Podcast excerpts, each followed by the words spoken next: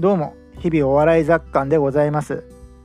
ゴールデンウィーク初日は雨ということで皆さんいかがお過ごしでしょうか、えー、私はですね、家の中で一人ダラダラとのんびり過ごしております。まだ一歩も部屋から出ておりません、朝起きて。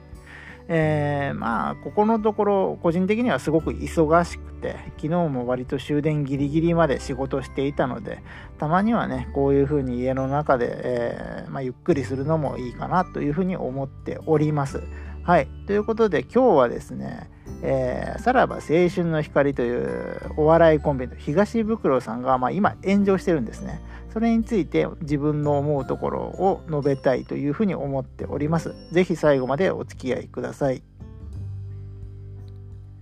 はい、えー、それではまずその東袋という方、何をしたのかということをまあご説明します。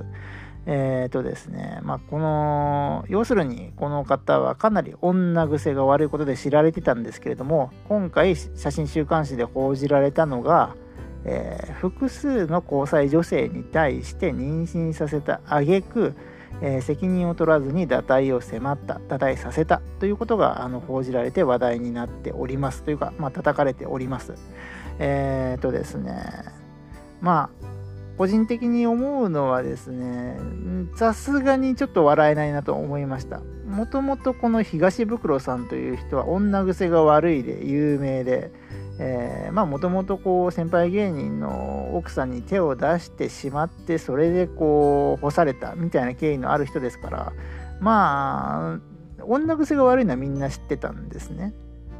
なんですけど最近は水曜日のダウンタウンとかで、えー、そのその女癖の悪さを逆手にとって、えー、ドッキリを仕掛けるみたいなことも企画もあってそれでまたちょっと人気が出てブレイクし始めてっていう感じだったんですね。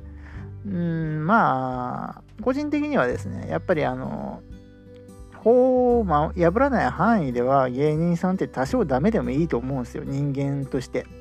えー、まあその方がやっぱりこう一般的じゃない価値観になると思いますし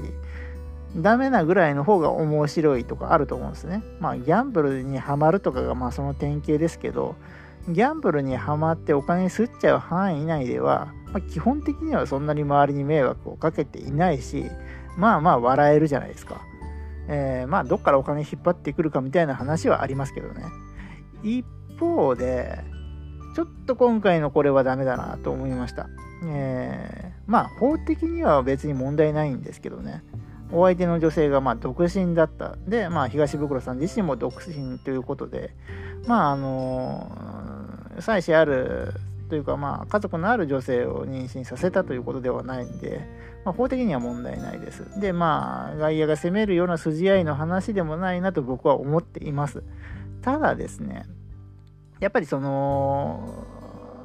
責任を取らなくて一人の一つの命が失われてしまったということ。まあこれは嫌悪感を感じる人が多分大いに出てくるだろうしまあそれをそのことが頭の片隅にあるとやっぱりネタって笑えなくなりますよね。なんでうんちょっとやらかしちゃったなっていう感じですね。やっぱり基本的にあのなんか女癖が悪いは笑いになるんですよねまだただそのちゃんと否認しないとかあのその結果できた子供の責任を取らないとかそういう責任感がないというかあの最終的に決めるとこ決めない人なんだなって思われたのは、まあ、すごくマイナスだなと思いました。えー、まあ、どうなんでしょうね。もともとクズネタで売ってた人とはいええー、まあ、これのスキャンダルを乗り越えてまた人気出てくるっていうのはちょっとないんじゃないかなって僕は個人的には思ってます。逆にこっから出てきたらすごいですけどね。えー、まあ今回の騒動で一番かわいそうなのはその相方の森田さんですね。えー、まあこの人もともとですね、あの松竹芸能、まあ、さらば青春の光っていうコンビそのものが松竹芸能追い出されて、で、その2人、さらば青春の光の2人とマネージャーだけの3人の会社を設立して社長として切り盛りしてなんとか、えー、低迷期も乗り越えてテレビに出れるようになりっていうところまで持ち直した立役者がこの森田さんなんですよね。でまあねネタも書いてらっしゃるんですこの森田さんが。なのにその東袋さんの軽率な振る舞い立ち振る舞いで全部おじゃんになってしまったこれが本当に気の毒ですね。えーまあ、まあ僕は個人的に今回の件について東袋さんにマイナスのイメージは持ってないんですけれどもやっぱりこの件で東袋さんと一緒に森田さんが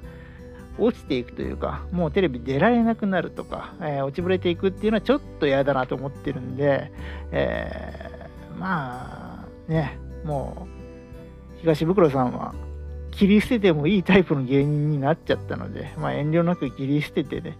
えー、もう社会もそれを許すので、多分、メディアも何もかも、その、今回東袋さんを切り捨てるということを判断をしてもね、みんな許してくれると思うんでですね、もういっそ切り捨てて、また新しいお笑いを森田さんには見せてほしい、作ってほしいなというふうに思っております。